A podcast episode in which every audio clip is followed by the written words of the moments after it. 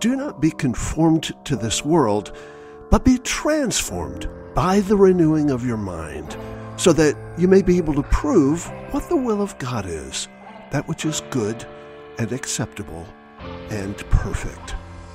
Romans 12:2. This is resistance and reformation on the Fight Laugh Feast.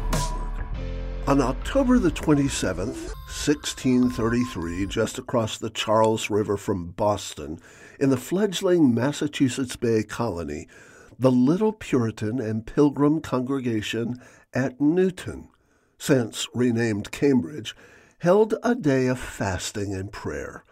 At the end of the day, they chose Thomas Hooker to be their pastor. Hooker had only arrived in the colony the previous month, but his zeal for the doctrines of grace and his pastoral qualifications had been amply demonstrated during years of difficult service back in England and during his exile in Holland. Born in 1586 in Leicestershire, Hooker studied theology at Cambridge University and became a popular lecturer and an able assistant to the rector of the parish church in Chelmsford. Though Hooker accepted most of the doctrines of the Church of England, he did not believe its formal liturgical rituals or its hierarchical episcopal ecclesiology were biblical. In other words, he was a Puritan dissenter when it came to worship and church government. He was firmly committed to the Reformation doctrine of sola scriptura, over and against mere tradition. He wrote a widely circulated pamphlet entitled A Fresh Suit Against Human Ceremonies in God's Worship. Not surprisingly, then, in 1630, he came under the discipline of Archbishop William Laud, a fierce persecutor of nonconformity, when he was summoned to appear before the dreaded Royal High Commission. Hooker fled to Holland, where he preached to congregations of exiled English Puritans and Scottish Covenanters in both Delft and Rotterdam. He became an assistant to the renowned William Ames, the author of the landmark Puritan systematic theology, Medulla Theologiae, or the Marrow of Theology. In 1633, Hooker, along with the Puritan preachers, uh, including John Cotton and uh, Samuel Stone, fled to America aboard the merchant packet, the HMS Griffin. When the three prominent men arrived in Boston in September, several Puritans jokingly quipped that they now had cotton for their clothing, hooker for their fishing, and stone for their building. It was not surprising that the Newton congregation so quickly chose Hooker as their pastor. In Massachusetts, however, Hooker began to question the form of government that had been established by the Bay Company legislature. He questioned the validity of a church covenant forming the basis for a civil government.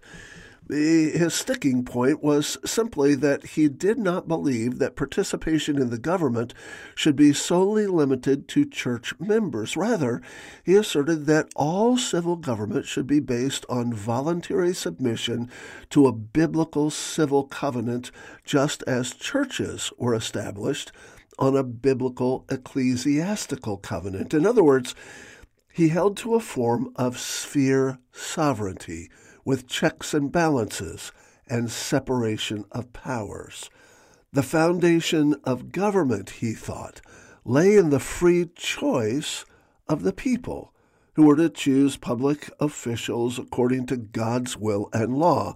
Hooker's views on government were thus much more democratic than those espoused by the leaders of the Massachusetts colony. Eventually, because of the tensions these differences began to stir up among prominent Puritans, Hooker peacefully left Newton with his fellow pastor Samuel Stone and John Haynes, who had previously served as the governor of Massachusetts Bay Colony, and uh, more than a hundred members of their Newton congregation. They ventured south and west into the New England wilderness, down the Connecticut River, and over to the little Dutch settlement of Fort Hoop. On the opposite side of the Park River tributary of the Connecticut from the fort, they established the town of Hartford. In 1638, leaders from two other nearby Connecticut villages, Windsor and Wethersfield, met together in Hartford to discuss the possibility of forming some f- sort of a confederated government. In a sermon preached to the assembly to their the general court, Hooker maintained that the foundation of government authority is laid in the free consent of the people, that the choice of public magistrates belongs unto the people by God's own allowance.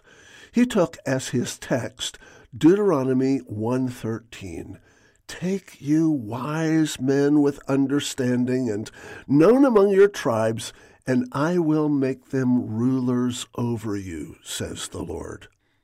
Inspired by Hooker's sermon, the magistrates of the three communities hammered out a pact which would bind them together for the common good. The document consisted of a preamble and 11 principled orders or laws the preamble was a covenant, a civil equivalent of the biblical church covenants that then served as the foundation for all Puritan organizations. This covenant committed the three towns to be governed in all civil matters by the rule of law rather than the rule of men, by the standard of the orders. The pact called for the convening of general courts as the legislature was called, every April and September. At the April court, a governor and six magistrates were to be elected. Term limits were imposed on all offices, so for instance, no man could serve as governor more than once every two years. To prevent hasty, ill considered choices, nominations for election were made at the September General Court by the deputies from each town. The governor and magistrates who composed the nucleus for an upper house were to be elected by the freemen at the court of election. The orders prescribed regulations for nominations and elections and set forth conditions for calling the general court into special sessions. No theological test was established for voting the orders omitted all reference to the authority of the crown, and the general court was given supreme civil authority over the towns and their inhabitants. The pact authorized the adoption and repealing of laws, the imposition of taxes, the distribution of land, the apprehension and punishment for misdemeanors, and the enactment of legislation to promote the general good. The General Court was thus granted all legislative, executive, judicial, and administrative authority in the civil realm. On January 14, 1639, the Connecticut General Court adopted these fundamental orders, the first written constitution in America, and an important step in the land's great experiment in liberty it proved to be a seminal expression of both resistance and reformation. I'm George Grant on the Fight Laugh Feast Network. For more information and for resources, go to georgegrant.net or to adoringgod.org.